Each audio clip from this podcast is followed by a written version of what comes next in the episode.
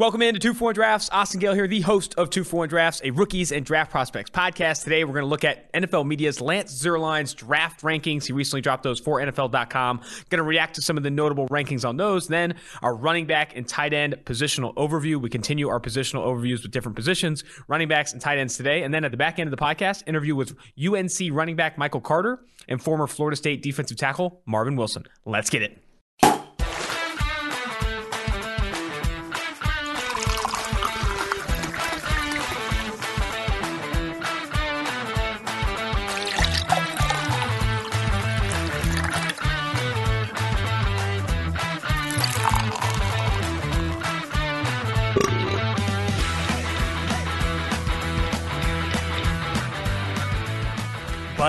What a weekend. I know you were on your deathbed. You could barely even make the Sirius show on Friday battling food poisoning. Meanwhile, while you're laying down, you know, struggling, fighting, yeah. Such a good weekend. Isaiah Wilson on top of a car in the middle Son of a strip bitch. mall. Oh, Quinn, oh, if you're watching on YouTube, please throw up the Isaiah Wilson clip right now. That happened. John Ross got signed by the New York Giants, and then their social media team forced him to do like a TikTok trend. We can pull that one up, Quinn, if you're watching on YouTube.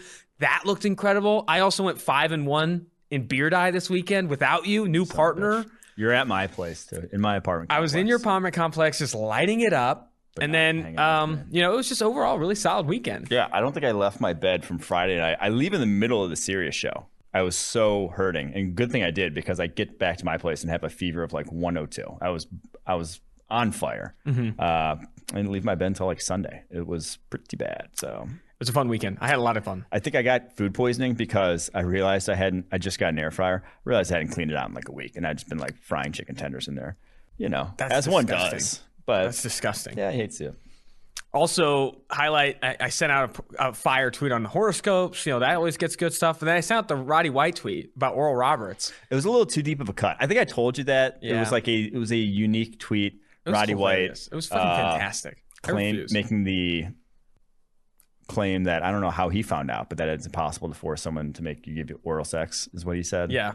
In uh, light of the Deshaun Watson stuff. Yeah. So man, not not a great tweet from Roddy, and unsurprisingly, yours didn't quite go to the moon, but I, I thought it was clever. Still a fantastic tweet. Yeah. Um, I do think one another highlight of the weekend. Connor Price, sales guy here at PFF, is working to land a presenting sponsor for the oh, pod. Yeah. He's working with RovR Products. I'm surprised people would want to work with us. We're not a very. Are you serious? Sponsor friendly podcast. We're sick.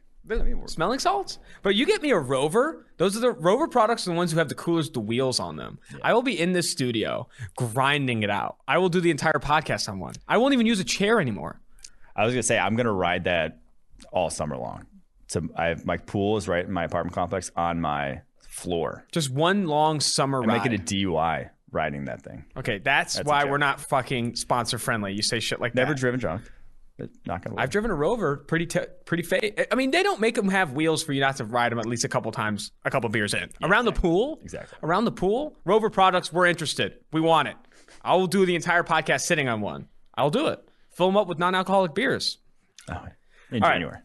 Let's go ahead and now jump into recently Lance Zierlein of NFL Media, a guy who's been doing this for a long time, friend of the podcast too. We've had him on the show, I think.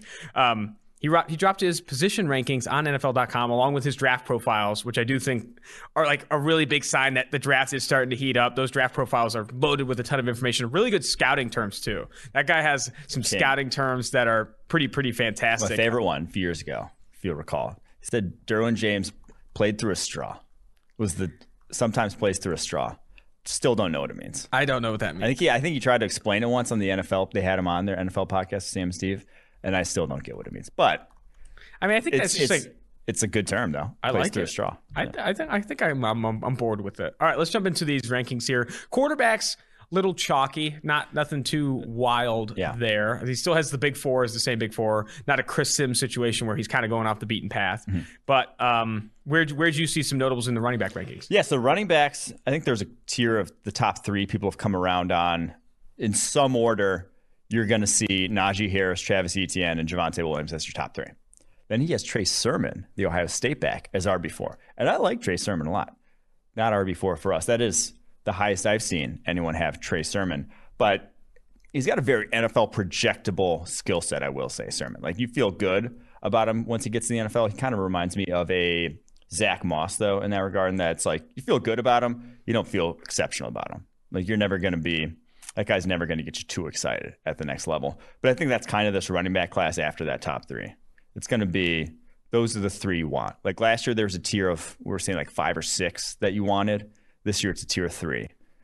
We want to be the guy if you really need a running back, draft the last one of that top t- of that top tier of three.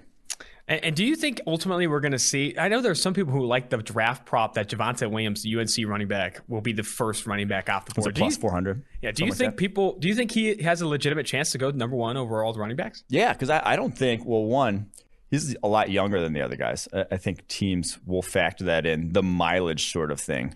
Teams don't want guys with a ton of carries on their body, and Javonte Williams has obviously the fewest of those top three. He's only a true junior coming out, and teams also don't really care about basically the hype. Team, teams are going to do their own scouting. They don't care that you were, uh, you know, the biggest name in college football for the last two years, like Etienne and Najee Harris. If your tape this past year was the best tape, and uh, honestly, it's hard to argue against Javonte Williams. That's why he's RB two for us. His tape was exceptional this past year, so I could see that being. I could see him come off the board first. All right, let's jump to now Lance Zierlein's wide receiver rankings. What kind of blew you away here? So, two big things here. I think he has he has the top three as the top three. They're the same. He has DeVonta Smith at one. Uh, like I said, those three, put them in anywhere you want. Just draft one of them. The that being Ja'Marr Chase, DeVonta Smith, Jaylen Waddle. But go down a little bit more. He is low on Rashod Bateman. He has Nico Collins from Michigan, who opted out this past year above Rashod Bateman, which, whew, I can't get on board with that one. But then he kind of wins me back by having Cade Johnson, the South Dakota State wide receiver, wide receiver 10 thought we were the only ones high on K Johnson, but he's in the same tier as us in terms of how high he is on your boy. Dude, K Johnson love. We can't. I mean, talk talk to for those who don't know about K Johnson, South Dakota State Cade wide Johnson. receiver. What, what what do you like about his game? He had the high. What he had the highest grade in the one on ones at the Senior Bowl during the week of practices of any wide receiver there. Now, that's not end all be all. That's like 15 reps.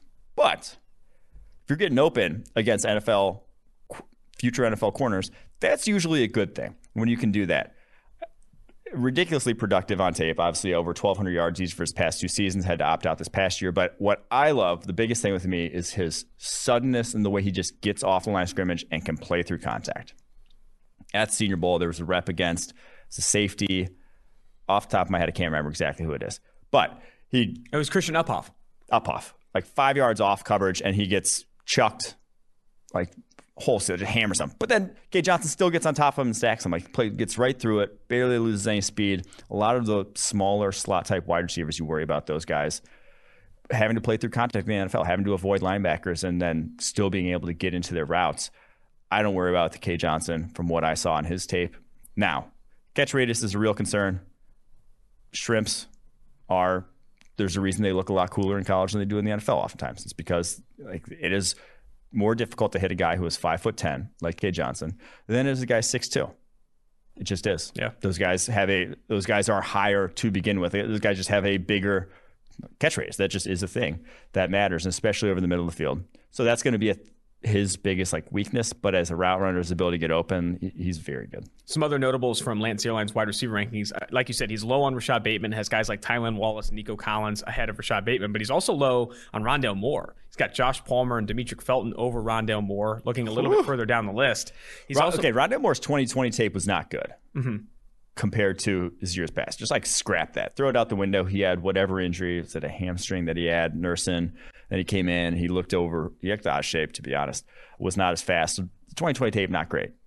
2019 tape, his athletic testing, you can, that's the guy you, we saw. That's the guy I'm banking on getting at the next level, not the guy we saw in 2020. Some other names here that like I think we've mentioned a ton on this podcast that are a little bit higher in our rankings that he is lower on. It looks like he's got like Austin Watkins, D'Wayne Eskridge, Frank Darby ahead of guys like Tutu Atwell. Um, we're not high on Atwell. We're not high on Atwell either, I guess. But Jaelon Darden, Jaelon Darden's below Smith, Seth Williams on this list. I mean, he is he's very low on. Um, and that's just Darden. opposite ends of the catch radius spectrum. Yeah, and Darden's a guy who's like again, he's going to look a lot cooler in college than he is in the NFL because like the windows are tighter down the field in the NFL. You're you don't have that space to work with uh, at the second level. Oftentimes, like behind the linebackers, in front of safeties, like you have to be able to one play through contact there, and two, you know, hauling off target passes because like when you sit down in a zone, a lot of times it's you got to be on the same page as your quarterback, and the guys who can adjust better give you a better window for your quarterback. At his size, is he ever going to be able to adjust to those passes? I don't know. Maybe, maybe not. But uh, still, he just offers a little bit more athletic, a little bit more, a lot more athletically than Seth Williams. I think Seth Williams is kind of limited. Going to his offensive tackle rankings, I find this, you know, he's he and now Daniel Jeremiah are big on Rashawn Slater as the top offensive tackle in this class by a hair, though. Yeah, but by, by hair. hair. Uh, he has so they have a uh, quantitative measurement for their grade, their draft grade, 6.74 for Rashawn Slater, 6.73 for Penei and then there's a pretty significant, relatively significant drop off to Christian Darrisaw as his third favorite offensive tackle or third ranked offensive tackle. Teven Jenkins comes up for. What I found interesting is third best interior offensive lineman, according to Lance Zierlein, Quinn Meinerz, Wisconsin Whitewater. That is really impressive. Coming into the Senior Bowl, that guy has made himself some money. Oh, yeah. And I and his pro day was insane. He had a really good pro yeah. day, 320 pounds, and his numbers were pretty comparable to Tristan Wirfs. Like, not enough. I mean, I don't think enough people were talking about his pro day. Everyone and their mother was talking about his Senior Bowl, but like his pro day was legit. Like, oh shit, yeah, like this is this probably was basically the icing on the cake of hey, this is real. Like, you know, I'm not I'm not just a nice storyline here. I am basically Ali Marpet level of prospect yes. coming out. You know, Ali Marpet, great Senior Bowl, but then solidified it when he goes to his pro day and tests out like freak athlete. That's mm-hmm. Quinn Meinerz, great Senior Bowl, solidifies it when he goes to his because that's you know whatever you want to say that still has value athletic testing in terms of leveling the playing field when you don't get a level playing field when you're seeing this guy go on tape against guys who aren't going to be playing in the NFL. So I think that's a big W for him. And I would be, like I would say, uh, interior offensive lineman three in his rankings. Yeah. It wouldn't surprise me that's how it plays out come draft time. You think he goes as high as the second round? Yeah, I do. Man. And that's where Marpet went. I would not be surprised at all. Dude, that would be a hell of a hell of a jump for Quinn Meinerz. Some other notables here on his offensive tackle rankings. He has Liam Eichenberg of Notre Dame, Stone Forsythe of Florida, who actually grades really well in PFF system. He's one of the highest graded pass protectors on true pass sets this past year. Then Alex Leatherwood over guys that we like a ton, Dillon Radunz of North Dakota State, Sam Cosmi of Texas, and even then Jackson Carman a little bit further down. He has him listed as a guard. We haven't talked at all really about Stone Forsythe. What's your opinion of his yeah. game? I mean, he's a high cut dude, listed at six foot nine, but he's he can move for a guy that tall. Kind of reminds me, but not necessarily powerful. Like Leatherwood's a much more physically impo- physically imposing offensive tackle. So that one's kind of more in the eye of the beholder. Like I think Forsythe could profile better to pass protection though at the NFL level if he just needs to get a little stronger. Gotcha. All right, let's now jump to his defensive ranks here. I'm going to go to the defensive line. I think it's interesting that he has edge one, Jayson Oweh of Penn State. You'd think I was going to think that PFF would be the highest on Jayson Oweh because his his pass rushing grades and stuff are good. His sack numbers aren't great at all. Like he mm-hmm. barely had any sacks at Penn State, but he graded well in bits, specifically on true pass sets, and also is a freaky, freaky athlete with that explosiveness and that burst. Lance Zierlein, edge one, Jayson Oweh, Penn State. He also though sees them very similar in his grades, where there's like a t- all those guys are almost in the exact same grade. Yeah, true. Tier. Like they're all super close in his rankings, and, that, and that's how that's how it is in this year's class. Like that just is what these guys are. No one really has anything that separates themselves. Like Azeez Ojulari has the best probably on-field tape and performance, but then he is a unique rusher and a unique case and profiling to the NFL and what he brings to the table.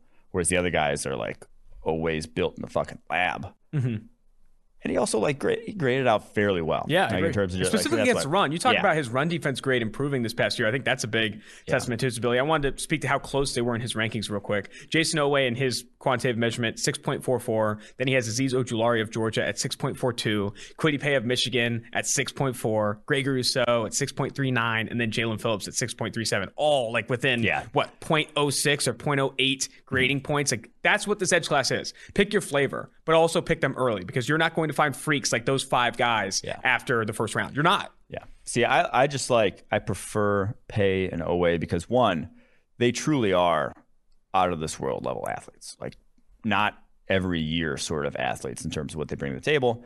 And then two, like we've seen the upward progression. They have and they have you know valid excuses for why they didn't perform as much on the football field. Paye coming from uh, you know, small school, high school football, where he played running back, then going to Michigan and playing defensive line. Oweh literally only starting playing football in what 2016. That those are legitimately why you would be raw, and then to see them progress the way they have throughout their college careers. Yeah, none of these. I don't think any of these guys are going to hit the ground running. No, no one's going to be Chase Young Very day true. one. But what am I banking on? Who am I? Who do I want three years from now? Is basically what I'm drafting in this edge class. I want the guys who are ridiculous freaks who have improved every single year. Something also pretty notable about his edge rankings, he's really high on Charles Snowden, 6.22 in Yeah. his grading. That's high. I, I was, we have, are uh, significantly lower on Charles Snowden, but I want to move to defensive tackle. He is one of the few draft analysts that actually view the defensive tackle class like we do, Yep. and that Christian Barmore is an arm and a leg better than any other defensive tackle in this class. Right now, he's the number one ranked defensive lineman at 6.7. For perspective, his top edge, Jayson Oweh, is 6.44. And then you don't see a defensive tackle until Levi Onwuzurike further down the list at 6.31. It's Christian Barmore and then everybody else. Yeah, everyone shits on this defensive tackle class, but Barmore is, in my opinion, as good a prospect as Kinlaw and Brown were coming out last year. Wow. His tape this past year was better than any other defensive lineman's in college football. You know, it, it was the best. It was better than any of these edge guys. Now, is he? He's not as freaky as Oweh or like some of these edge guys, but he is a darn good athlete in his own right and a very flexible 315 pounder with his ability to play with leverage at his size. So, I think Christian Barmore I don't want to say getting slept on, but like I the Zierlein see, sees it in a similar way that we see it, and that this guy's a darn good player. He is the best defensive lineman like on tape right now in this draft class, and that because the rest of the DTs suck. Like if you're gonna need if you're gonna draft one, I think I had him going to the Titans in the first round of my latest Oh, mock nice. draft today. With Jeffrey Simmons, I kind of like that. Which like they obviously wanted to re- build through their trenches defensively and kind of just skirted their entire secondary. I think someone's going to draft him top 20 to 25 picks in this year's draft. All right, jumping to linebacker now. Bar none, by the way. I, I meant to make this pun. Barmore. Bar none. Barmore. I don't know what the fuck I was going to say. Is Something there like that. more to that? I think that's all I had. Uh, Uh, anyway, I'm gonna that- just, workshop that one. You probably shouldn't have said, just like dropped it right there. oh my god, this is why we're not sponsorable. Um, linebacker. I found this interesting. So his top linebacker is Micah Parsons with a 6.89 grade, and then Jeremiah Owusu-Koramoah is right after him. And I've seen him comment on Twitter a handful of times to people about how much he really does like Jeremiah Owusu-Koramoah. But then there's a significant drop off after Parsons at 6.89 and Owusu-Koramoah at 6.82 to Zaven Collins in the 6.3 range, Nick Bolton in the 6.3 range, and then Jabril Cox at 6.26. Do you see a similar drop off between those talents? Shit, I really wasn't listening. I was trying to come up with like a pun for the Barmore thing. Jesus Christ. About What- I was my I was workshopping something like now that COVID's gone, you're gonna want the Barmore. You need to go. You need to leave. That was worse than mine. Good thing we have three more pods this week. You guys got three more cracks at this. This The is bar just one? an Let's just absolute shelve it for today. Yeah, shelve it for today, and we'll come back tomorrow. I'm glad you spoke up, Quinn, by the way, because it was a good opportunity to bring this up. Kenny Golladay signs with the New York Giants. You owe us a bottle of salts here. I do. I told you guys before the pod that Purchase it's on the way. Let's go. Hundred count. I also, for the salt today, I went both nostrils at the same time. Usually I isolate a nostril. The double nost is is a bold move. I hit one and then the other. yeah, I think I should have done that because I was kind of seeing stars for a little bit. Um, but anyway, what my question was before you're workshopping a garbage pun, Micah Parsons, Jeremiah, Jeremiah Owusu-Koramoah, according to Lance Zierlein, are like the top two linebackers in this class at 6.89 and 6.82. Then there's this significant drop off I to see Zaven Collins, Bolton, and Jabril Cox. Do you see it similarly? I do.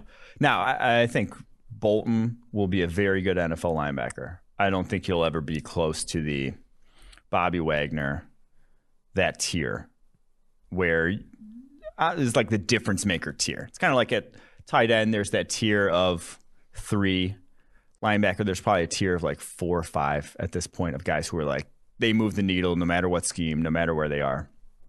Coverage and against the run. Like those guys are good.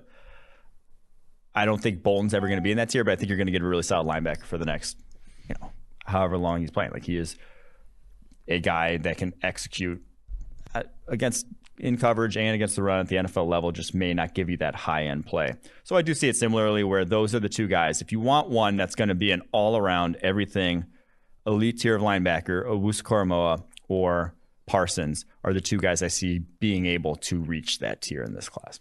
All right, I'm going to jump to defensive backs now, which I find interesting. He has Patrick Surtain as his number one corner at a 7.02 grade. Rarely see prospects in that seven range. And then a massive drop off, over a 0.5 grading points drop off to Jaycee Horn as his cornerback two, and then Caleb Farley as his cornerback three, Newsome, then Tyson Campbell. Those are his top five cornerbacks and his top five defensive backs in this class. Reactions to that? he sees Surtain in rarefied air here. I mean, that's a top five prospect for him in the class. Yeah. Um, that's a Pro Bowl grade he's give, given Let's him. see if and he's got any good it doesn't have anyone else close to that tier, which is interesting. I, I think a lot of people have seen this top group of cornerbacks is almost a tier of three in the Jaycee Horn, uh, Caleb Farley, and Patch Surtain, and that it's kind of pick your flavor based on the scheme you want to run, where you want it, where you want this guy to play in your defense, sort of thing. He's basically saying, "Hey, Surtain, and if you want a cornerback, it's going to be him. That's the guy you want in this class." I don't necessarily agree, but I do think I kind of see Surtain as that super high floor guy. If you're, he is going to be a solid NFL cornerback, and I think that still obviously has a ton of value. So I do, I do really like Surtain's game. I'm not knocking him whatsoever. I think he's like 12th on our board. So, Oh yeah, not at all. Yeah, Surtain's still Yeah. very talented. but I just I don't I don't see that gap that he does. Gotcha. And then I, I wanted to speak to the safety rankings that he did have. I'm scrolling up here a little bit. Um, he had Tr- Trayvon Moore as his number one safety, as we do, but there's not that big of a gap. You know, we see a pretty significant gap between Trayvon Moore and the next best safety. He has Jamar Johnson of Indiana as his safety two at 6.30, and Trayvon Or- Moore or is his safety one at 6.35. Or Elijah Molden. Yeah, he- Elijah Molden because we call him Elijah Molden the safety, which he's he lists him at corner. He's never going to play outside corner. So that that a slot corner for us is more akin to safety, but he's kind of got a. They're all jumbled up here with Mm-hmm. Jevon Holland as well in that mix, and Divine Deablo not too far off either. Uh, I'd love love two names here that he has like ranked considerably highly that we haven't talked about a ton on this podcast. Jamar Johnson of Indiana, his safety two, and then Shakur Brown, the outside cornerback for Michigan State. I still got to get Tamar Johnson's tape this week. We're going to watch him for the Monday. He'll be one of the last guys. Still have to hit safeties. My last position before Mm-hmm. That's your last position? Monday new draft guide drops. So we'll see about Oh Johnson. man, are you ready for the new draft guide? New draft guide. Final. 300 profiles. Final, Final one. draft guide, It's going to be 300 sick. Pro day information. Team pages. You've been. Mm. grinding. It's been a grind to get that up. But all right, that's going to do it for Lance Zierlein's rankings here. Let's go ahead and jump now to our positional overview for the running back and tight end position. Always good to look at what other people are doing and how other people see the class. That is valuable information as well. People talk about the evaluation process. And it's obviously watching the tape, talking to players if you can, looking at pro day information or any measurable testing that you can get. I think it's also a part of the evaluation process should be seeing how other talented or elite minds in the space see the class because that's going to help you. That's information you can gather. And I think you'd be stupid as a front office to put together a scouting team and not at least look at what other how other people are seeing the class because if odds are say you're an analyst and you're in a vacuum or a phone booth either one and you're like, I see X player as the best safety in this class, and no one has him in their top five, there's probably a good chance you're doing something wrong, or at least there's an opportunity to reevaluate your process and gain more information. I don't think you should ever scout or evaluate talent, especially in the draft, in a vacuum. Oh no, I, I think questioning yourself and what you saw is valuable, and, and having someone else question it. Yeah. Uh, just like having your opinion question on like any topic is valuable. Like you shouldn't only have yes men and only have the people in your circle ever giving you just advice. Don't scout in a vacuum. So- Don't scout in a phone booth. I, I'd recommend scouting like at a desk. It's probably your best bet. But Eat shit. All right, let's get to the running backs here. We're going to start with day one. You just wrote in LOL. Explain that. did write LOL. That's our. That's. It's like uh, I think Eric Eager's answer is the best answer to this question. How high would you take the best running back in his prime? So he said, uh, so someone asked him, like Adrian Peterson in his prime. How high would you take Adrian Peterson in his prime? And he said, pick 33. You know, right at the top of the second round, make sure I get a valuable position with that fifth year option, with that cost controlled tr- contract in the first round. But at the top of the second round, when it all becomes four year deals, I would take Adrian Peterson in his prime. And I think I can get behind that answer. I can get behind the idea of like, hey, I would take Adrian Peterson at the top of the second round, knowing that it's not going to be that much of a needle mover compared to bringing in some. And it all comes back to not just valuable positions on the football field. It comes back to the the market valued positions, the ones that get paid a ton. The highest paid running back in the NFL doesn't even make close to what like the 10th or 15th best edge defender makes. I'm sorry. Yeah. And that again comes back to like you're playing the market. You know, if and I think George has made this analogy. In and out's fire, and I get that. But if you can get it for five bucks, but someone's telling you you could also get it for 30 bucks, it's good, but you don't have to spend 30, go spend the five. Or you can just go to Steak and Shake. Or you go to Same Steak and thing. Shake. Yeah, I know there's a lot of people, non-Californians, who like hate on In and Out because it gets like propped up as like the best fast food chain. I think it's good, very good from California, solid. but it's like comparable to Five Guys. It's Yeah, comparable to Five other good burger good, stores. I mean, burger stores. It's comparable to other burger chains. There are some Californians who are like, if you eat anything but In and Out, you're a sick piece of shit. It's like, no, that's not the case. It's good, not as hyped up. It is good, and the fries actually stink. The fries aren't that good. I agree. Like, you have to get. There's a reason you get the animal fries. You have to cover them in other shit for them to be good. It is probably the best fast food burger I've had, but it's also like Five Guys close in my opinion. Yeah, it's very close. All right, and it's a more nuanced conversation. There's like other. The thing is, it's not just that it's um like there's a there's a handful of knocks about why you shouldn't draft a running back. One, you mentioned it, the cost savings, and and you're not just drafting in the first round in a vacuum. Like you don't just oh you pass on say you pass on Adrian Peterson. That doesn't mean you couldn't draft a good player. Like there, you do it because you can draft other good players. Uh, it's also the argument of how long is this going to be a roster? If you draft a different position, if you draft, you know, Julio Jones top five, you draft a wide receiver top five, quarterback, uh, offensive tackle, that guy can be on your team for 15 years, 12, 15 years. Yeah. Running back is not going to be on your team 12, 15 years. You have that We stat said- you've been- yeah. It's a running back's going to be on your team five, six years max, especially at this point in time. And then kind of the last point of the argument is you're drafting a running back somewhat highly. It's behooving you or it's incentivizing you. That's a better word. It's incentivizing you to give him touches. Yeah. When everything says all the data points to you want to be passing more on early downs than teams are even still doing in the NFL. That it there's we I don't think any team has hit that sort of break even point of calling run versus pass on first downs where it helps you to continue to call passes. And so when you draft a running back, it negatively impacts your play calling and makes you a worse team in that regard. Yeah, you might be a better runner, but you're a worse team. It was kind of like that when the Packers were, uh, or no, it was, it was it was the game the Bucs against the Chiefs.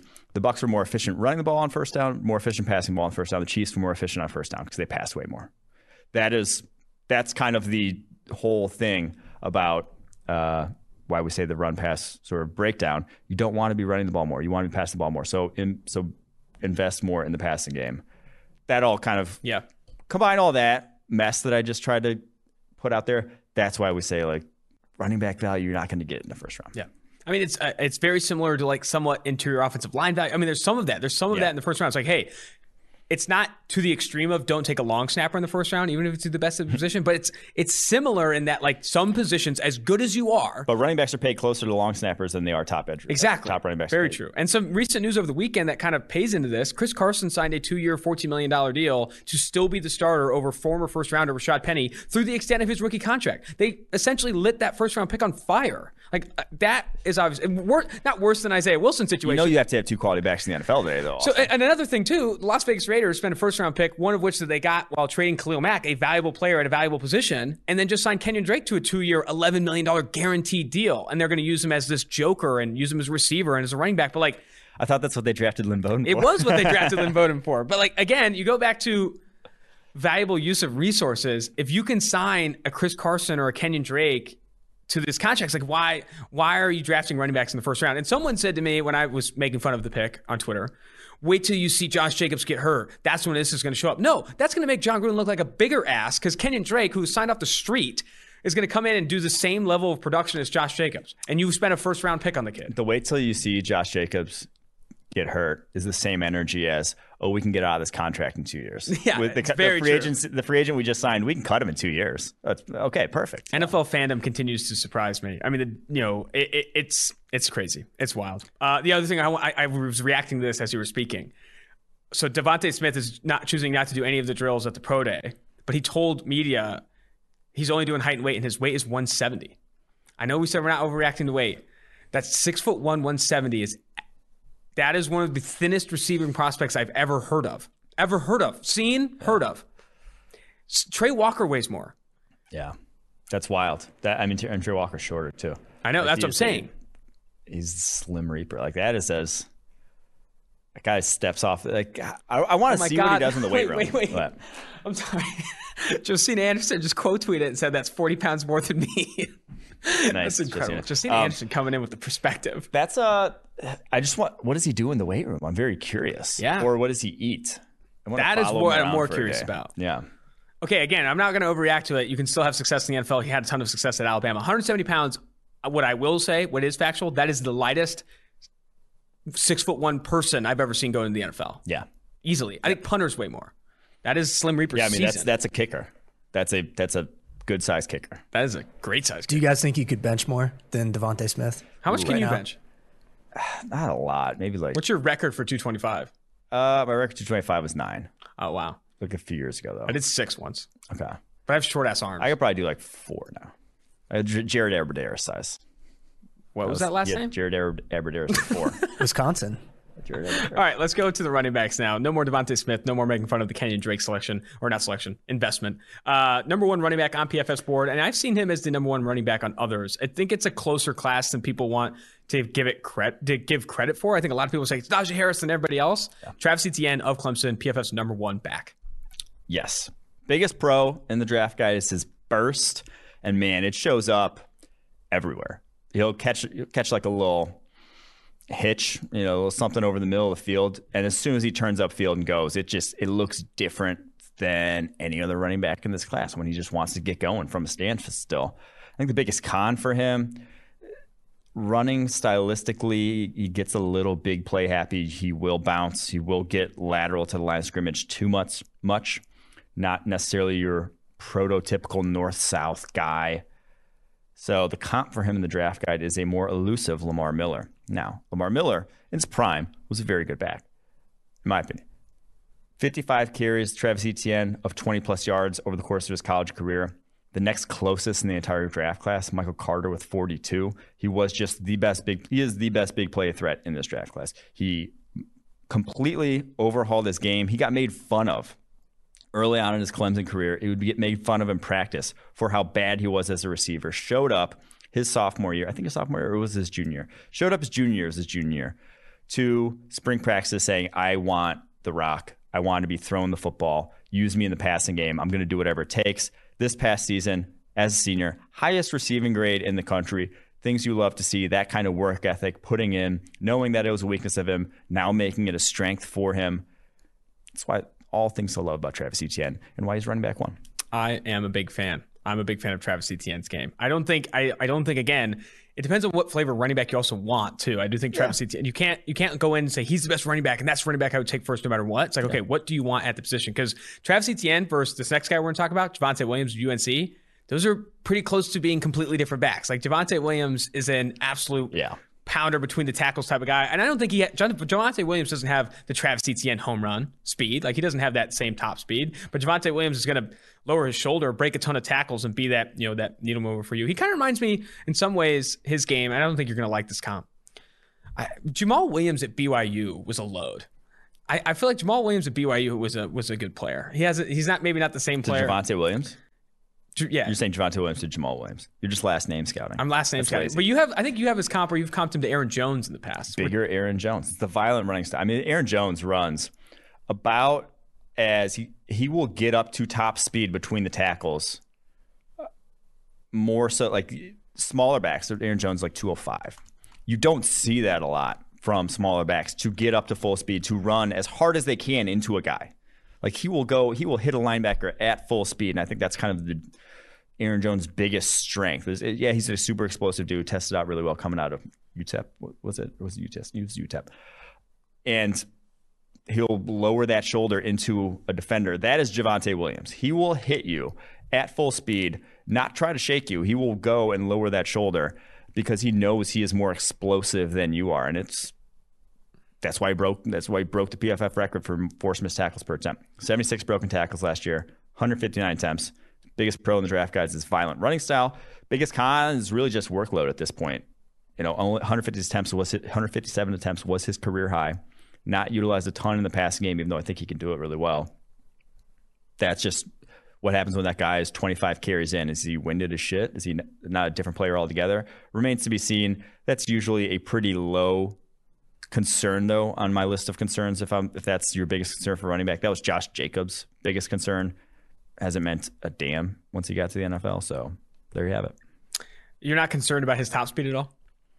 It's not elite. I, I think he can hit home runs though. Still, that like, I mean, he's more he's faster than you know like Kareem Hunt, and Kareem Hunt was hitting big plays left Yeah. and right when he was with the Chiefs. So I don't, I don't think it's that. It's not something. It's not something a lot of guys can rely on at the NFL. It's a nice thing to have. You have to be rare, and that's how that's how I feel about Travis Etienne. Like he has that rare speed and explosiveness to consistently do it at the NFL. There's only like not a lot of guys get by on that alone. Like Adrian Peterson, Chris Johnson. The list is small of guys that that is something you could rely on as big plays from them in the running game. Javonte Williams also, you know, led the nation in forced missed tackles per attempt this past year at 0.48. And people forget this. He's only 20. Javonte Williams is 20 years old and still like developing. I think a lot, you know, Michael Carter, when I talked to him on the podcast, and that's actually on today's podcast. That that interview drops on today's podcast. You'll Boom. listen. One of the first thing Michael Carter brings up is like, because I talk about like, explain Javonte Williams' game. He's like, the dude's 20. Like doing what he's doing at 20 years old doesn't make a ton of sense. And he also brought up hey, valedictorian, super smart guy. I think he had like over a 4.0 in high school. Almost didn't consider going to play football. Was going to just do academics somewhere else. Like what a loser. Does he love the game? I don't know if he loves. Is it game. worth asking? No, but I, I, I, I do think that Javonte Williams' age, his force miss tackle stuff, the yards after contact stuff, all that's going to pop up in like the analytics profiles, where like a lot of teams are going to be high on this kid. He is. He's a dude. I'm a big fan of Javonte. Instead Williams. of leaving to go party on a top of a car, he's going to be leaving to go to like study, uh, banquet or a concert or, like a, a music. Um, what's I would opera? Opera. Do operas still happen? Ask Javonte. All right, we'll ask Javonte when we get him on the pod. I actually talked to him. I would encourage you to go listen back to the interview. I talked to him about that run against Miami where like trucks like six dudes. It's hilarious. Him explains like, yeah, I just don't know what was going on. Like they were just not good. All right, um, let's go to Najee Harris of Alabama. Your running back three, which a lot of people will get upset about. How could you have Najee Harris running back three? But your running back three is still one of the better backs in this class. He is very good. And still firmly in the day two conversation, like second round yeah. conversation for you? The yeah, I, I think so. Late second round, I'm cool with that. Now, and that just comes back to the running back value. Like what he does, he does very well. He is difficult to bring down in the open field. He can win with he can not only like run through you and stiff arm you, but he can also shake you. He's like a shift. He is a shifty er big back. Like he has all those things at his disposal. Not going to be a home run threat. Not a big play guy.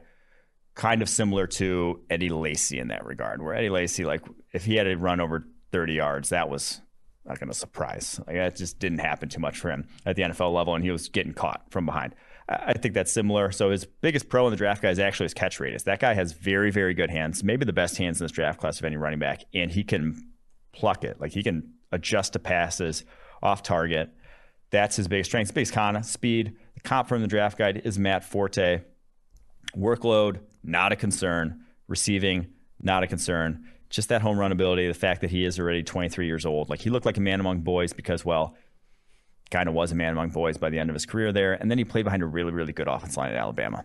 Yep. And I always like, you always feel better about the guys at running back and quarterback, the team, the play, the positions that are very reliant on someone else when they didn't have a good situation, they're doing it. Yep. When they didn't have a good offensive line, when they maybe didn't have a good supporting cast quarterback, you feel better about those guys when they go above and beyond Najee Harris had the single best offensive line in the country this past year, and it wasn't even close. So that's just kind of like we always talk about. Oh, you know, like going back to last year, LSU, Clyde Edwards-Helaire. Is he a first round pick if he goes to Rutgers? If he's a first round pick if he's at no. Vanderbilt? Is he, where, where's he getting drafted? I'm going to answer uh, it right now. Yeah. If he was Rutgers, he's not going in the first no, round. because like you just look better when you are. So that's kind of the. He's very good. I, I just don't see him being in that elite tier where I got to pound the table for that guy.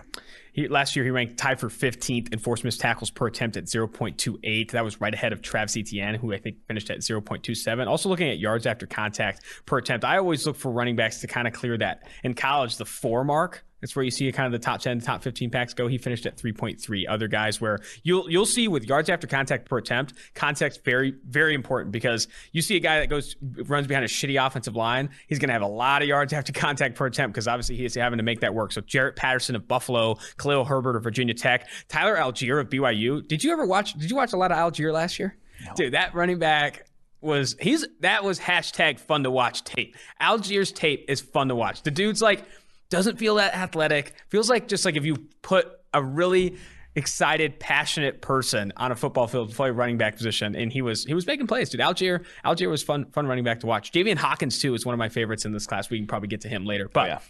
Let's now jump to Michael Carter of UNC. Can I start? I can't unsee Clyde Edwards Helaire and, and, Michael Carter. Oh. I, I, see a lot of Clyde Edwards Helaire and Michael Carter, similar style.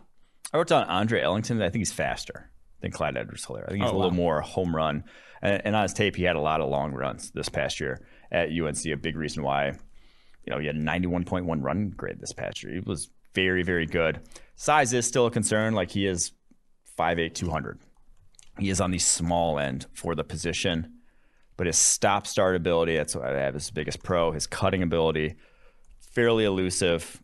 He brings a very, and he, he's a very good receiver as well, very good route runner out of the backfield. So I think he is, he's close to that top tier three, honestly. Like I, I would love to have him somewhere in the third round. If you could tell me I'd get him there, I feel like that guy could step in right away. And like you said, Clyde Edwards Helaire, I don't, I don't think they're vastly different prospects in terms of like quality, in my opinion. Yeah, I agree with that. All right, Kenneth Gainwell of Memphis. He's been he's been talked about a decent amount. A lot of people like his receiving ability. Yeah, so these next two here, Kenneth Gainwell, Demetric Felton, these are two guys that we will be high on because they are very, very good receivers. They can provide a lot of value in the passing game. Both guys, I would feel more than comfortable about splitting wide as a slot receiver and letting them run routes there. Obviously, Demetric Felton did that in the Senior Bowl and he did it very well. And Zierlein had him ranked as a receiver. Yeah, so that, that's how talented I feel about these two as receivers. That's why I would covet these two for to feature if that's where you're going to feature in your passing offense. So obviously Gainwell's biggest pro. Route running size is biggest con. Listed at 5'11", 195. Now he is still young, just turned 21. Or was a redshirt sophomore coming out, opted out this past season. Comp in the draft guide, Theo Riddick. A little more athletic than Theo Riddick. Theo Riddick didn't have much of a speed. Very shifty, though. That's kind of Kenneth Gainwell back in 2019, 51 catches, 610 yards, had over 200 yards in a game against Clemson, and you went three of four in contested catches. So, Kenneth Gainwell, you need a receiving back, him or Felton, and get it done for you. RBU Memphis. They've been turning Man. out some talent. Antonio Gibson, Kenneth Gainwell, Tony Pollard. Like He's they've a better, actually. And the crazy thing is, Gain- Gainwell's a better wide receiver than Gibson was as a receiver. really. Gibson sucked as a receiver. Yeah, he Like, could you go not run watch his wide receiver Yeah. tape, and it's not good. I don't a know. super what- nice guy though. Talked to him at the Senior Bowl. That guy was really nice. I mean, he's an electric running back. He might be the best. He might. He might be the best in that class. It's just pure runner. I think I'm just going to be that guy on the podcast from now on. Just Nice be like, guy. hey, you know what? I, I talked to him. He's a fucking sweet dude. Any guy that's really a piece of shit that you talked to? I can't bring up. That. Okay. I'm not gonna. I'm not gonna do that to people's money. You know, I don't like doing that. I Wait, never talk badly on bad interviews ever. Okay. Demetric Felton, wide receiver UCLA, running back UCLA, guy who like really lit it up at the Senior Bowl, showed he could run routes. He was also recruited to UCLA as a four-star wide receiver. Yeah. and then I Started think as started as a wide receiver in 2018, Mm-hmm. made the pivot to running back in 2019 and 2020. I've talked to him. He was on the podcast. You go back and uh, find that episode, but that's another guy with a ton of versatility. And if you're looking for a receiving back, back end of day two, top of day three, you're making a play. Yeah. Yeah. All right. Day three time. Let's do it. I broke these down into types. I like types. You got your power backs, your kind of all arounders, and then your scat backs. And I'll say I'll give my give the guys and then maybe a highlight or two of guys I like. I'll each. read off the names. You just tell me your favorites. There we go. Power backs. Yeah. You got Rhamondre Stevenson of Oklahoma. Trey Rag. I don't know how to pronounce this. Like Ragas. Ragas? Ragas is definitely not it. I'm gonna say Ragas. Trey Ragas. Yeah. Vegas Ragas. I kind of like it. Raiders do need a back running back. They're due. All right, Trey Ragas of Louisiana, Gary Brightwell of Arizona, and then Brian Robinson Jr. of Texas. I've Oh, seen no, it's- it's some hashtag Alabama. fun to watch tweets. It's Brian Robinson Jr. of Oh, sorry. I've seen some hashtag fun to watch tweets for Brian Robinson Jr. Are you in that boat? Yes, he's he's very good, and and honestly, he's anywhere else in America besides Alabama the last three years with Najee Harris, and and he's going for like sixteen hundred yards. Yeah, you saw He's that late in the getting- He's getting like three hundred fifty carries too, because he is a horse himself. Like he's 6'1", 230. Like he is almost identical sort of pros and cons as a runner to Najee Harris. Not near the receiver, not even close. Um, but man, if you want a power back, him and Stevenson are my picks.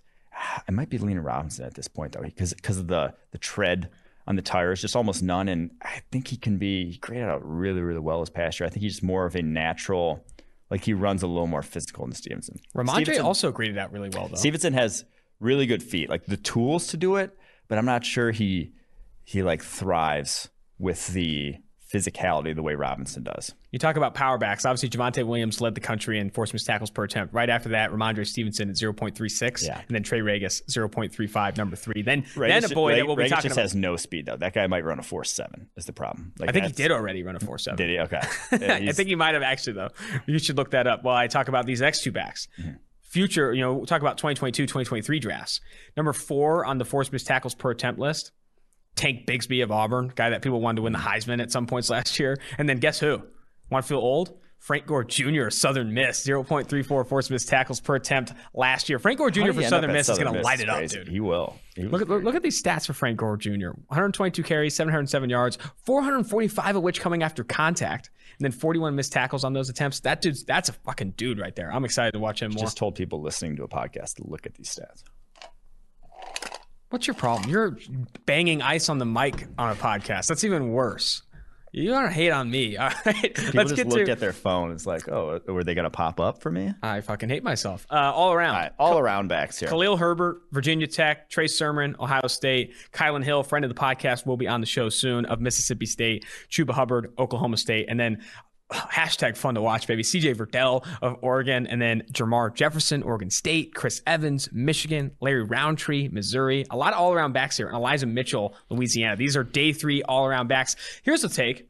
On day three, I feel like the last back I want is an all-around back. I want someone with a specific skill set. I want someone to come in and give me. I want. I want a tool belt. I want a tool here. Yeah, I, I agree that you're not going to chase like if a guy has an all-around skill set and he's falling to day three.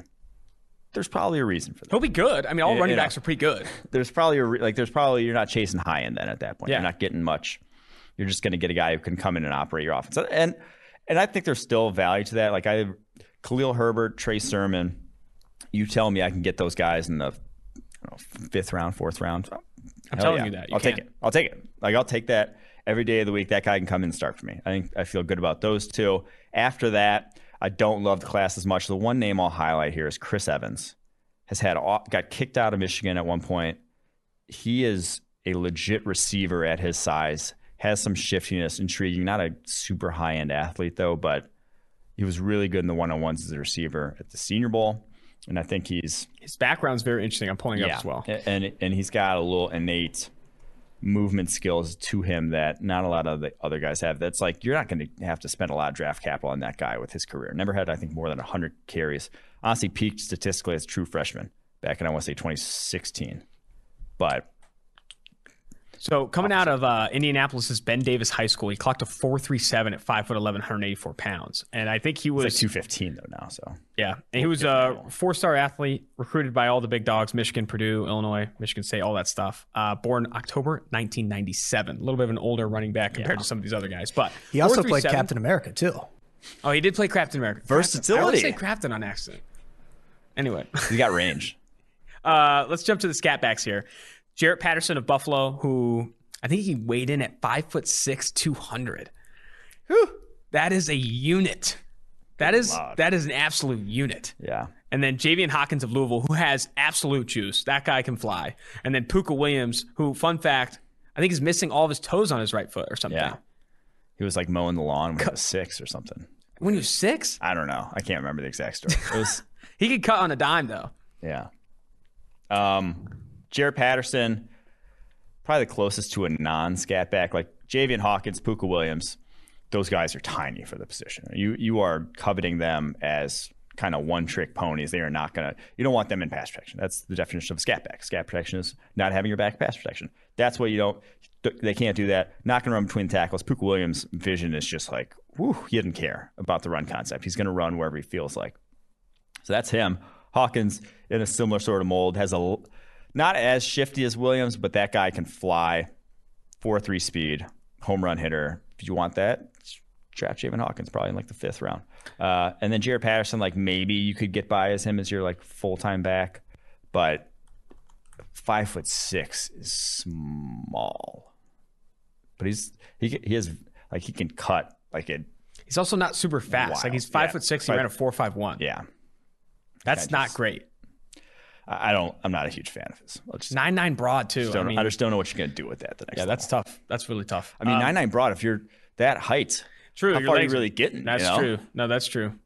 Who's the shortest NFL player ever? because I think it's in um, Trindon Holliday was like five five, Oh, I think which that's is right. in that same ballpark. Got to Yeah. be. That's I mean, but he's like he's like a thicker. He's a lot thicker than Trindon Holliday was. He's he's a beefcake. He's he's a, he's a hoss. Um, what I was gonna say, Pooka Williams though, it's fair to bring up.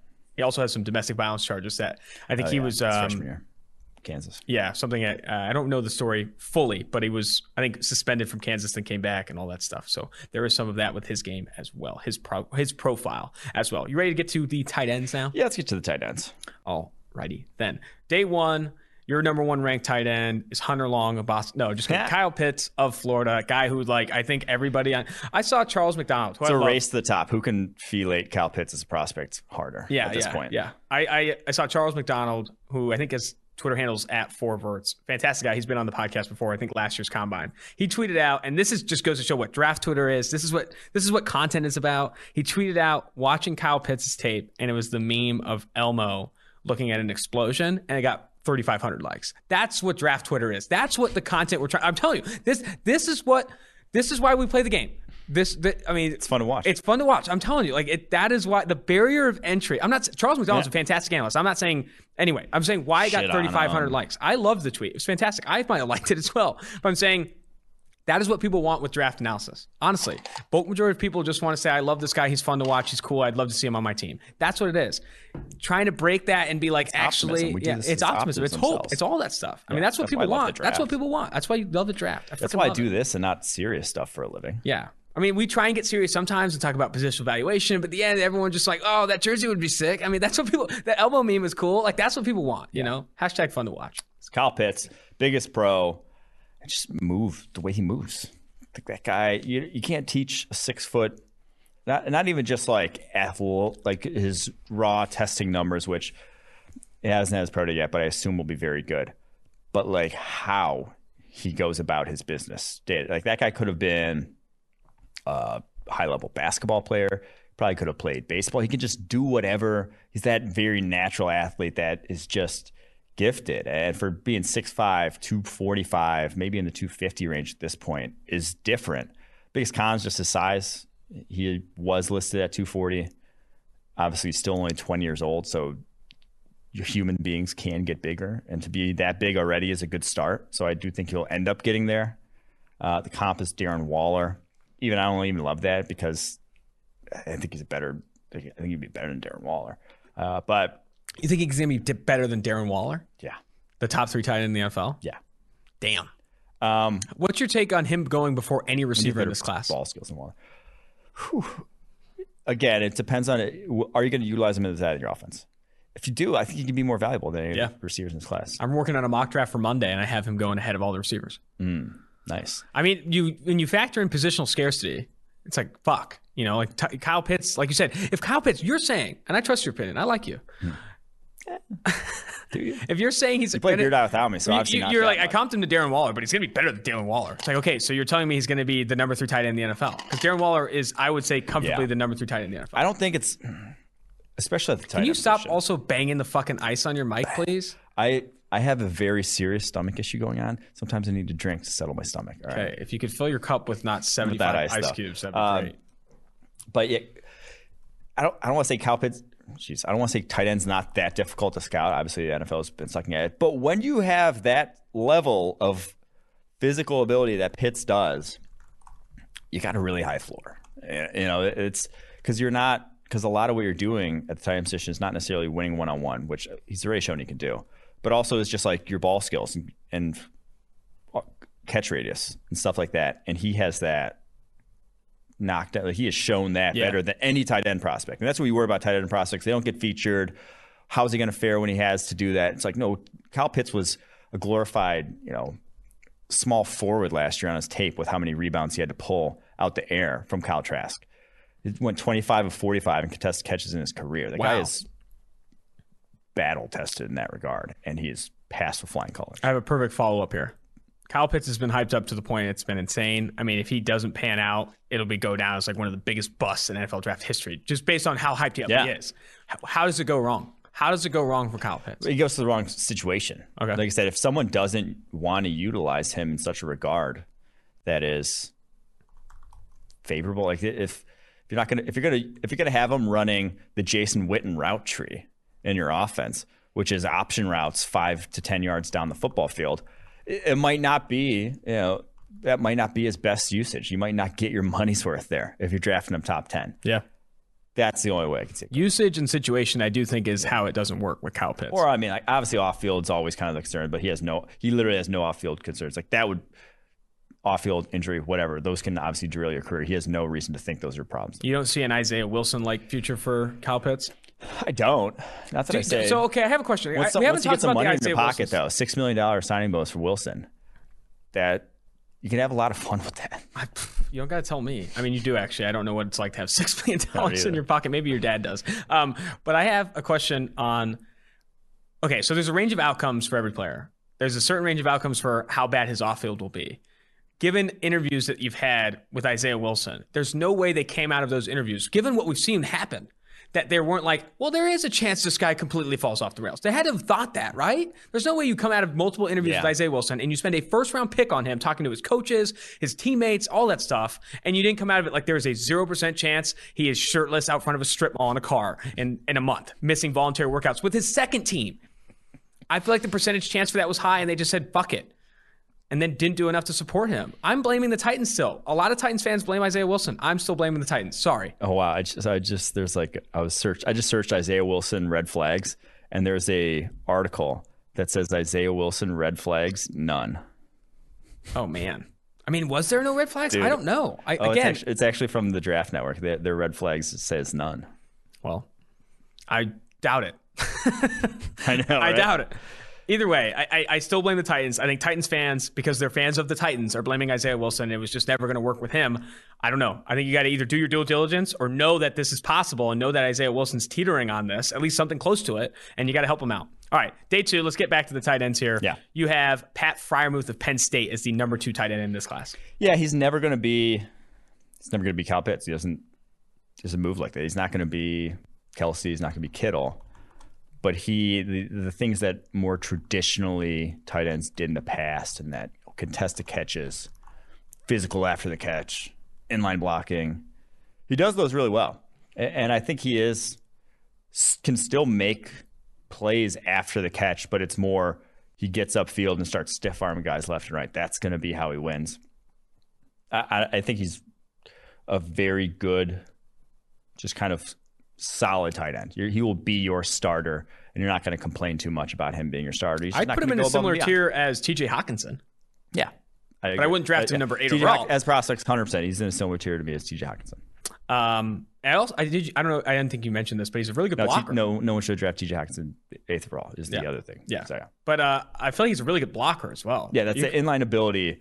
Like he, he's just a safe, safe guy.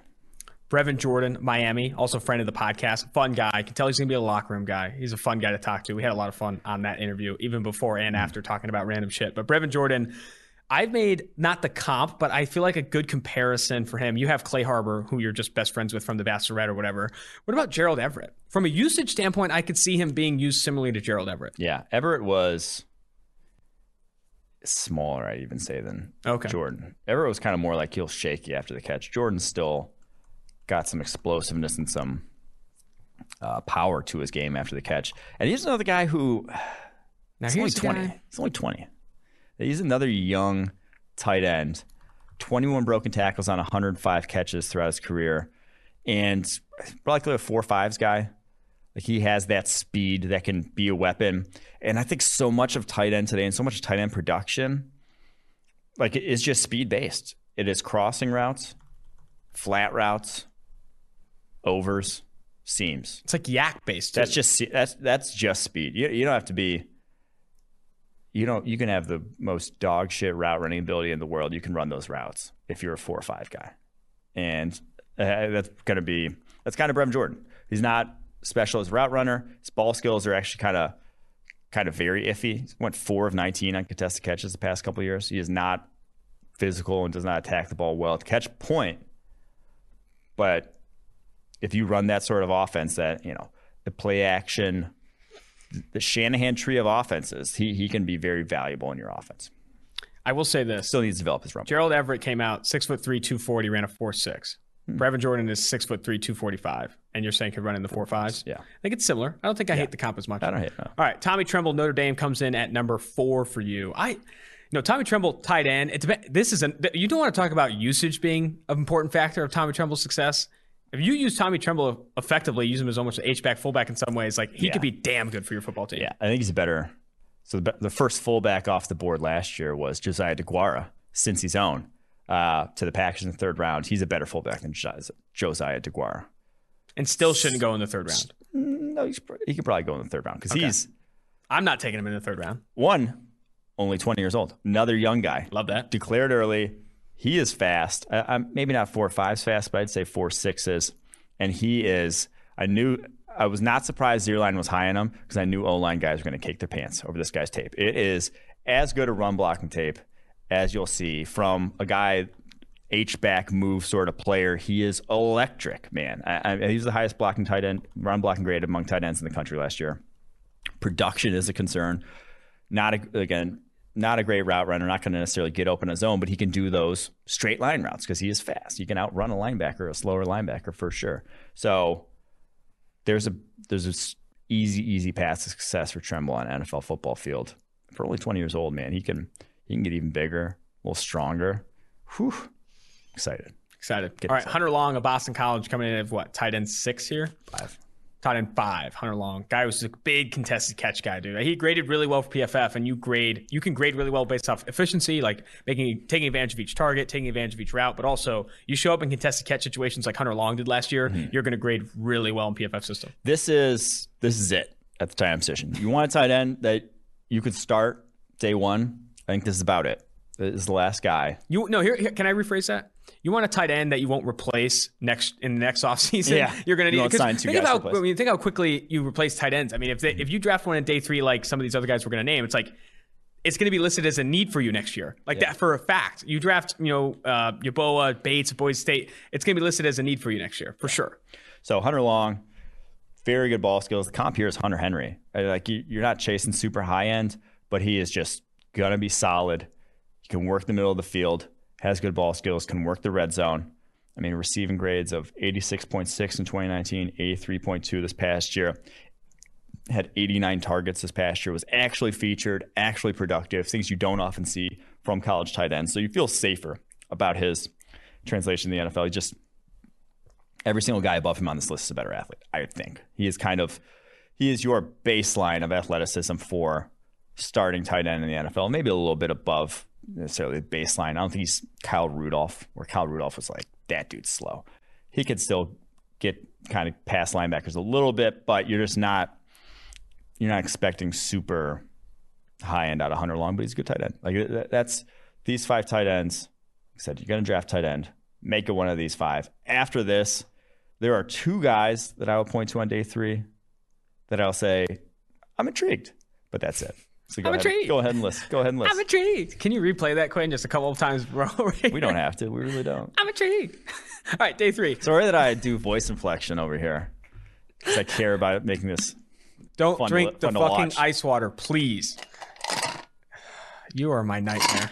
You are why I drink. All right, Pro Wells, TCU, day three tight end. Tre' McKitty of Georgia, Tony Poljan, Virginia, Briley Moore, Kansas State, Kylen Granson, SMU, Kenny Yeboah, Ole Miss, and then John Bates, Boise State. Those are your day three, likely going to replace these guys a year following if you pick them. All right, two guys that I'm intrigued about are Pro Wells, TCU. Didn't play a ton. Are you just name scouting? Because that name is sick. It's a cool name. I might, I might name my kid Pro. He is Is this real name conte- he is a long arms, six five, can jump, and like when he is in contested situations, the guy is very good. Like his, he can actually be a weapon on fades. Like he can actually do that very well. That I think that's an interesting skill set to have on day three, where you're not really. He played basically slot receiver in TCU's offense, was not in line, isn't terribly athletic, but he can jump and is physical at the catch point. That's an intriguing skill set. And the other one's Briley Moore, Kansas State. Transfer after four years at Northern Iowa. One of the best blockers at this point in the draft. One of the best blockers, kind of just like of anyone in the draft. He's he's a good inline blocker, can hold up there. And then he runs a 4.66, 37 and a half inch vertical, 10-3 broad jump. Some intriguing, explosive testing numbers. I don't think he's a supernatural receiver, but athleticism is kind of like 90% of, like I said, getting open in the NFL at the tight end position. And so he has that more than a lot of these other day three tight ends. I remember the name Pro Wells for more than it just being awesome. When I wrote the background, listen to these numbers. In high school, at Florida's Dixie Hollins High School, he got 31 passes his senior year for 952 yards. That's 30 yards a catch. Damn. That's insane. And then he did. He played basketball too. I mean, he was like six foot five. Had to. Um, and had only had offers from Akron and Bowling Green coming out as a no-star recruit. Then took a prep year, which I'm finding as they do more of these backgrounds, a lot of people do take a prep year. Milford Academy. Then he went to Northwestern Mississippi Community College and then transferred to TCU. But dude, that stat line is fucking insane. 31 passes for 952 yards. Just like every pass he caught was a bomb. I mean, Yeah. I- that's that's nuts, man. That's So he cool. ran a 4.83 at his pro day. So he's, He's a big dog, fast, too. But he he's big, hop. Yeah. All right, that's going to do it for the running back and tight end positional overview. What a podcast. Lance Zierlein rankings, running backs and tight ends. A lot of fun stuff. Going to continue our positional overviews with offensive line next time. Hell yeah. Let's do offensive line. I'm excited about that. We're also doing bonus mailbag this week. Going to record it tomorrow. We have, okay, so update on the mailbag 96 questions remaining, pressing through March 10th, I think. Then another 75 or so through March 20th. So we're about 150 back. We might do two bonus episodes. I know tomorrow's going to be a 90 minute banger. We're going to do bonus episodes until we catch up. I think we're close. I think we're going to get there. If you want to get on a mailbag in 2025, please jump on Apple Podcasts, leave a five star review, rate the podcast, leave your question there, and we will get to it in a future year potentially. But we're excited to do it. Uh, let's now go ahead and jump to those interviews with Michael Carter, running back of North Carolina, and then Marvin Wilson, defensive tackle, Florida State. Now joining the Two for One Drafts podcast is former UNC running back Michael Carter. And honestly, one of the, my favorite interviews we've had on the books. I'm really looking forward to talking to you. I talked to your former teammate, fellow, fellow backfield compadre in Javonte Williams. He spoke really highly of your game. And you're coming to us live from one of the prettiest sites in Miami. Can you show everyone the view here? I need to see that view again because it just looks Yeah, man. insane. Yeah, let me show y'all, man. I'm here in Cincinnati in this dirty studio. Oh my gosh. People are jealous. I'm jealous. You're living the dream, dude. Out here living the dream. But I, I know you're training down there in Miami. Originally, you're originally from Pensacola, but you're training in Miami. How's that been so far? It's been good. I just been able to get away and work. This is like my first true love, so I'm out That's, here. that's awesome, man. Are you working out with any of the other prospects in this class? Are you making any friends there? Yeah, definitely. Um, just um, my group of running backs that I've been training with: Deion Jackson from Duke, Javian Hawkins, and uh, Jake Funk and Jaret Patterson, and Tommy Tremble and Zach Davidson. So Very that's cool. been the that's been the the group. Dude, Javian Hawkins, just to talk about him for a little bit, that guy's got some juice. He can fly. His tape is crazy. I was really impressed with him coming out of Louisville. I'm sure that guy's been fast as you've trained. How has the you know training been? Obviously, you probably have your pro day circled and are looking forward to doing all the drills when you can. But are there any specific drills that you're prioritizing, like ones that you really feel like you need to nail? Any of them circled like that? Any goal times in mind? Uh, yeah, they're all important to me. I got my goals, but I, I want that shock value on the 29, so I'm gonna keep it under wraps for now. But Fair enough. uh, I just want to show what I put on tape that I can run, catch, um, that you know I'm athletic, I can jump, and I can change direction. I just want to show all of. it. Awesome, man. Very cool. Well, and what weight did you play at this past season at UNC? And are you dieting heavy? Are you working towards any weight goals right now based off feedback from teams or anything? Yeah, so I played all my games at 200, a couple games over 200, but um, the the roster it was it was stupid because I was like 199 on the roster, but it was like because of weigh-in day. You know, it was one of those weigh-in days, and I wasn't all the way 200 pounds. So that's just what they put. But Mhm. no, I mean I'm I'm 200. I'm solid 200, and I've been just trying to like lose body fat. So I've been doing that down here. Um, don't laugh at me, but I was like I was probably like 10 percent, but I'm down. I'm like six right now, seven. So I'm getting like you know where I should be. Dude, not laughing over here, dude. 10% is a dream. Probably closer to 20%, but uh, whatever that may be. That's cool that you're staying at 200, though. I talked to some guys who have to like cut like 30 pounds and 5% body fat. It's good that you're not in that bad of a position, especially down there in Miami where, you know, everyone talks about the beaches and the clubs, the women. The food in Miami is underrated, man. It is so damn good in Miami. Hope you're enjoying that maybe after your pro day, whenever that is. Um, let's move to kind of, you know, your, your career at UNC and talk specifically about this past season and just the insane year that both you and Javonte had running the football for UNC. Did you feel like you really broke out this year, or really was it just opportunity? Like finally, opportunity met with the skill set you've always had. Uh, just me, me personally, I feel like I mean I had a thousand yards my junior year, so I feel like I got to really, like you know, officially break out last year, and um, Vontae's you know real breakout deal was this year, and I feel like for me, just personally, um, I got to finish, you know, what I started in terms of legacy because I, I went there for four years and and to be honest, like ever since I got there, I've made an impact on the field, and so just wanting to like really, like I grew up wanting to, you know, be one of the best in college football, and uh, be known as that, and so I feel like however it happened, you know, whether you know on my own or as a duo, man, I feel like we we did that. So I mean, I'm just happy to be a part of the history book. Yeah, I mean, production has come easy to you even since high school there at Navarre High School in Florida. You rushed for what, 3,345 all purpose yards total? That's total yards and 45 touchdowns. And then even in 2018, averaged 7.1 yards per carry across, across 84 attempts, over 1,000 yards in each of the past two years. One of the more productive backs in this class. Something that PFF sees, in addition to that production, in addition to the force miss tackle ability and the grading, is that you really do have that stop start ability that, you know, those oily hips in and out of your cuts that really separates kind of backs of your caliber, backs of your size. Do you feel like that production and that stop start ability is your key strength, something that kind of separates you in this class? Or what do you feel like is your best trait? What separates you? Put the scouting hat on for me. Okay, we'll put it on. So I feel like, um, along with the you know the stop and start ability, um, something that I feel like it came pretty natural to me. But I've also worked on you know really hard.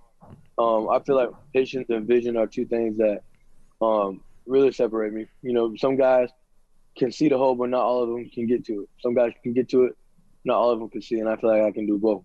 So I feel that's what makes me a little bit different.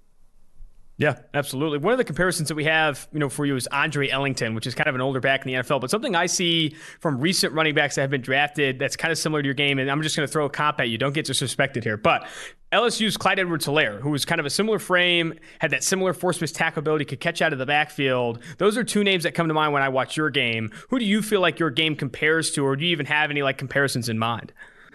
Uh, I mean, I don't have no comparisons. I really kind of leave it to y'all, but.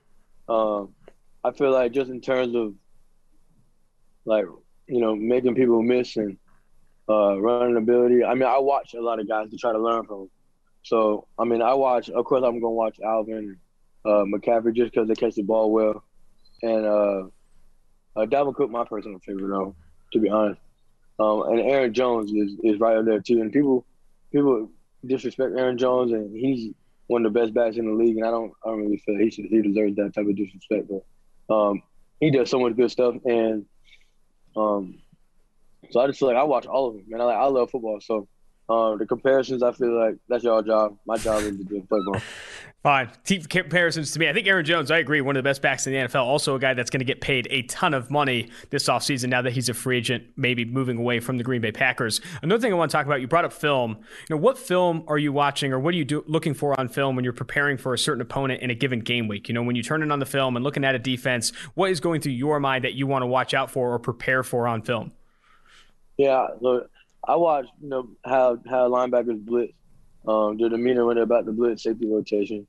Um, see if they have any, you know, freaks on their on their side of the ball. Um, just and just just understanding like how the defense moves as one, um, how they how they move to the ball, how they flow to the ball. Because I feel like you can tell if a team is good or not by like, you know, their backside corner pursuit, you know, stuff like that, like effort, you know. So, um, I just like to see how teams play, and then you know the other stuff kind of falls into place, like you know explosive run and cut ups. Um, how do other guys get you know break loose against the team that we're playing? Um, so it's a lot of stuff. There's so much film out there, man. So, yeah, you know, it's our answers to the test. Absolutely. I, th- I, think you're the first person that kind of looked for effort and looked for backside pursuit and those things. I think a lot of people look for other tendencies, but I find that very interesting. I think that's something that more people should look for. I think that is how you can kind of tell which how defenses work and how well they're coached in those things. I want to bring up, you know, Javonte a little bit. I talked to him earlier. He was on this podcast a few weeks ago or a few days ago. And, you know, you had Daniel Jeremiah of NFL Network saying he could be the first running back off the board. And I know you said this is our job, but I'd love to hear from your perspective what Javonte does so well and why he's so coveted in this class. Yeah, I think um, for one is is that he's only you know he's 20, and I feel like when you get to the I'm a football head, so like I, I understand, you know, like you got a you got a guy that's that's 20 years old and and and moves that the way he does and has already shown, you know, his ability, and he was a valedictorian of his class, so he's not gonna have any trouble learning the playbook. But just like the way that he's able to, he's able to not go down, you know, and he kind of just it almost just seems like he never breaks stride when he runs. I mean, he can make you miss, but he'd rather just kind of just run in a straight line. That's the fastest way to the end zone. So um, he just he just bounces off tackle. Um, he can stiff arm you. He, he, can run you over. He can make you miss. He can outrun you. And I think that's what's so crazy about him. It's just like you ask him, he wouldn't even. You wouldn't even. You ask him, he wouldn't even know. You know, like he just like, well, I guess that's what happened. But um, it's so crazy because he just he's a great guy too. So, I mean, if he's the first running back taken, man, I'm his biggest fan, man. uh, I know he would do the same for me. That's awesome, man. That's very cool. I, I mean, you spoke to the valedictorian, and when I talk to him, I feel like you get that presence about him. A very smart dude who, who, like you said, is a very good person. Where does that show up in the locker room or in the huddle? You know, I'd be interested to hear more about because everyone knows, you know, Javonte Williams is this bigger back that's like got Marshawn Lynch runs on his tape, especially against Miami, and so do you. That Miami game, by the way, we have to talk about that. I mean, that Miami game was one of the best games for a running back tandem probably in college football history. And I feel like I talked to Javonte, he was kind of humble about it, but you guys had to be on the sideline like is Miami Hurricanes going to burn this tape because it was one of the one of the hardest things to watch of like for that Miami defense. Before I talk more about Javonte, I'd love to hear like your opinion of that game and kind of what it was like on the sidelines, what it was like, you know, in the locker room after that game, just knowing how badly you won on the ground with you and Javonte. Yeah, I think it, I think it's wild because before the game, you know, it was just kind of like it's the last one of the season, and we in Hard Rock me and Vontae, I was just like, man, like I feel good, man. It's warm down here, and he was like, man, me too. Like Vontae is not like so quiet, like you know, as he, as he gives off. He's you know he's a vocal guy. He just he has his own way of doing it. He knows how to talk to people in his way. So, um, when people look to Vontae, um, just like they you know look to myself. I feel like our whole running back room has leadership in it, and um, you know he's he's the guy on the team that that guys really look to and um, really believe in you know. So that game, it was that game. It was like, wow, man, we about to go off. We we sweating. It's not even game time yet. It's like 70, 80 degrees. Like finally, we get a game that you know it's not cold in December. So we was feeling good. I said, bro, we about to go off. He's like, yeah, fact. And, and then as soon as like my first run of the game, we ran, you know, outside zone, and their defensive end was just running straight up the field. I was like, okay, well, uh, I mean, they'll probably adjust, and then they did, and then like we get to the, I think we got to like the second quarter, and we already we both already had hundred yards, and we were just like, wow, that's crazy. They should do something about that. and then, and then you know, my running back coach was like, man, like you know, restart every time we score, it was just like start over, start over. And then like it got to the point where it was like, well, we doing this. Like we really doing this. We both got 200 yards, and then from there we just like, man, let's go. So like we, it was just like, man, how, how far can we take it? So, but it was just like, me and him are both were just like, oh, we don't, we're not like you know cocky guys. We just like, I can't believe this is happening. Like, whoa, this is crazy. We're literally like looking at each other like. I mean, okay. that had to have been insane. I mean, and it's funny that you brought it up. It was like know, a good day overall, and not to mention, Dyami had like 150 yards on like three catches. So like that makes it easier too. And, that's funny that you brought up too, like the defensive end, you know, rushing too far upfield. The thing I took away most was like the safeties, like the safeties angles, the safeties tackling. Like it was when you guys got to the second, third level, it was game. It was, and you guys were getting yeah. there so quickly because of obviously defensive line playing out of line, you know, you know, not staying in their lanes and those things. Like that was mm-hmm. one of those games where, like I said, like Miami, burn the tape, fellas burn the tape. Um, I don't want to keep too much of your time. I'd love to finish with this, and I, I, think I ask a lot of prospects this question. It's always a good answer, but you know, what really is your your motivation or your why for pursuing the game at the level you do, making the sacrifices that you have to make to play running back at the collegiate level, and then pursue it in the NFL and do all that you do on and off the field to continue to play this game? Yeah, I play football because, well, for one, it's fun. Like I really enjoy playing, and it's like the only thing that like the the feeling that I get from football, I don't get anywhere else. And it's one of them. It's one of them. It's one of those things where you can't hide who you really are, and I like that about football. So, um, just being in the locker room with the with the guys and just being able to you know have a relationship and really like get to know people on a different level, like and it comes from like you know all walks of life, and that's what makes it special. So I, I play because it's fun. Um, the the brothers in the locker room, and then now that like I'm here, um, I never really. I mean, it was always my goal to, you know, make it to the NFL. But now that I'm right here, like this is a dream come true. So, uh, why stop now? I mean, I feel like the dream come true, and you know, I'm gonna keep dreaming. Why stop now? I love that, man. That's awesome. Really appreciate the time, man. I wish you the best of luck moving forward. Appreciate you, man. Now joining the Two Four Drafts podcast is former Florida State defensive tackle Marvin Wilson. PFF, big fan of your game for a long time now. It's great to have you on the show. Yes, sir. It's great to be here. So you're down there in Fort Worth training for your obviously upcoming pro day. How has that been so far? It's been great. You know, since I've been out here, uh, knocked off about the 20 pounds since I've been out. Been out here, gotten faster, stronger. You know, been it's been a great time being out here, just just really just chasing my dreams. Man, 20 pounds. What what what weight did you play at this past season?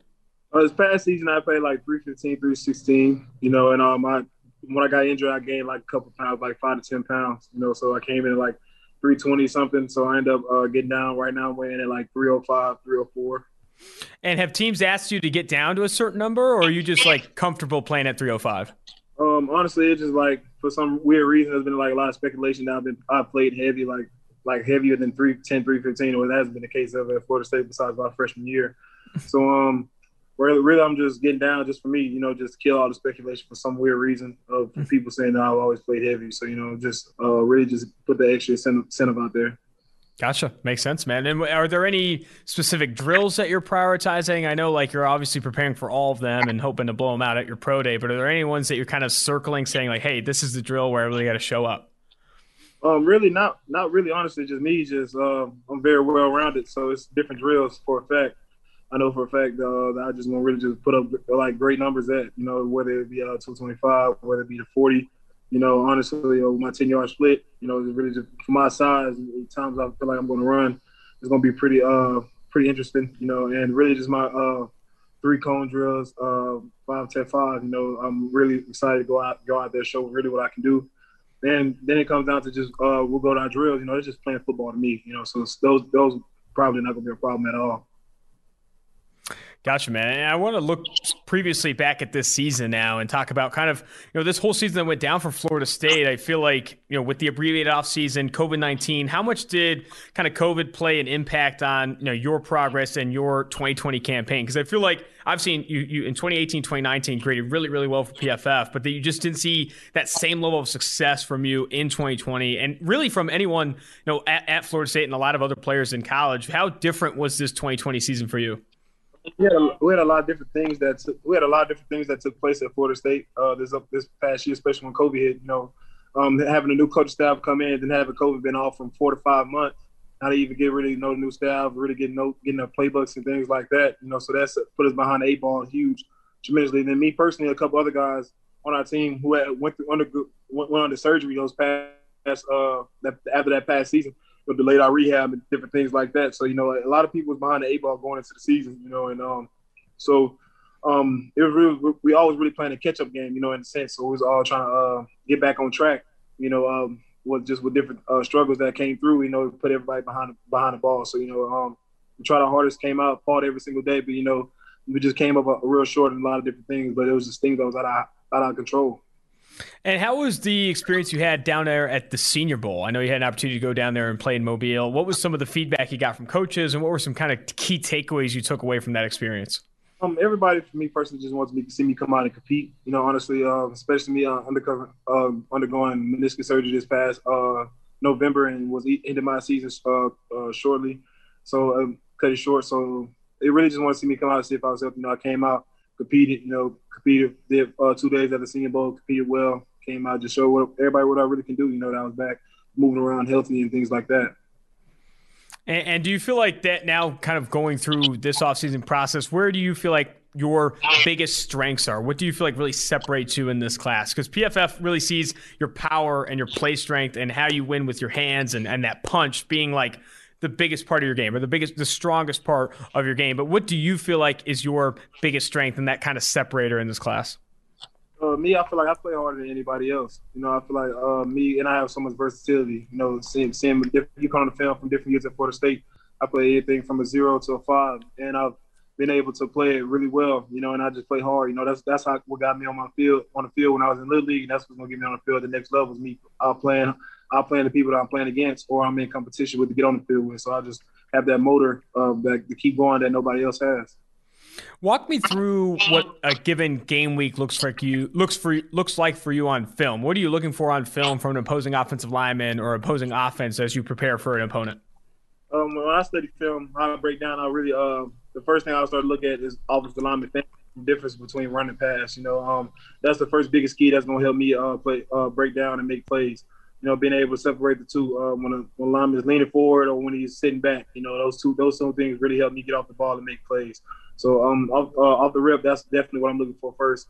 Then I'm looking at backfield sets. You know, what plays they like to run out of uh, running back here, uh, where, it's level, where it's behind, uh, at home, whether it's uh, is little, little far back in the backfield, do it like running inside zone, outside zones, you know, different things like that. So first of all, my first couple uh first is just to see run a pass. Then I'm starting to look at the top run, run plays, and after that, now it's just um, the passes, are they a sliding team or man man side or really a zone scheme. So you know, really just uh, break down the opponent. Opponent comes from those three things for me. Uh, that's how I really break down my opponent throughout the weeks. Something I love to talk to pass rushers about is like their pre-snap pass rush plan. What exactly you know goes through your head pre-snap when you're setting up pass rush moves or working counters and those things? How is your pass rush plan built, and what pass rush moves do you lead with and counter with?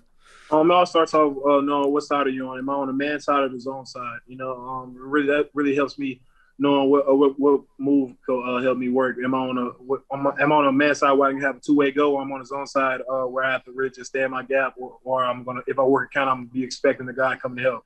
So you know that start that start that's number one. Just, um, knowing personnel and recognize where you are on the field.